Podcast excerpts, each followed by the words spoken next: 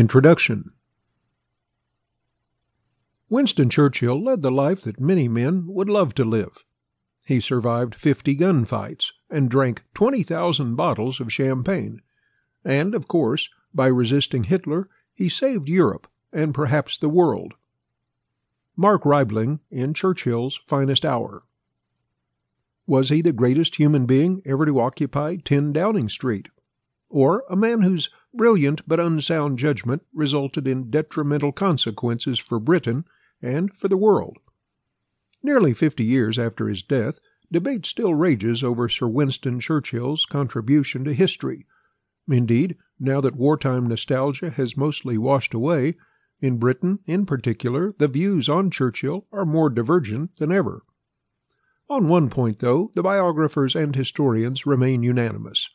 Churchill led an astonishing life as a soldier, world statesman, historian, and Nobel Prize laureate. When he died at 90 in 1965, one of the most important figures in modern history had left the stage. From providing some of the 20th century's greatest sound bites to successfully navigating Great Britain to victory in World War II against great odds, Churchill was at the forefront of global events for decades becoming one of the most influential Britons in history.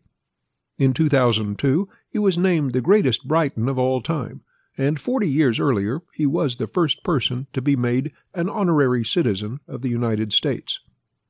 Churchill will forever be most associated with World War II, but his life was far more adventurous and complex than that.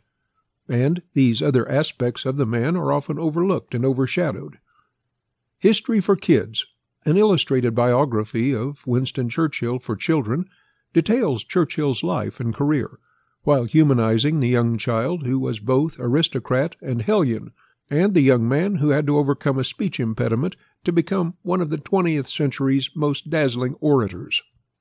Along with pictures of important people, places, and events in his life, your kids will learn about Sir Winston Churchill like never before.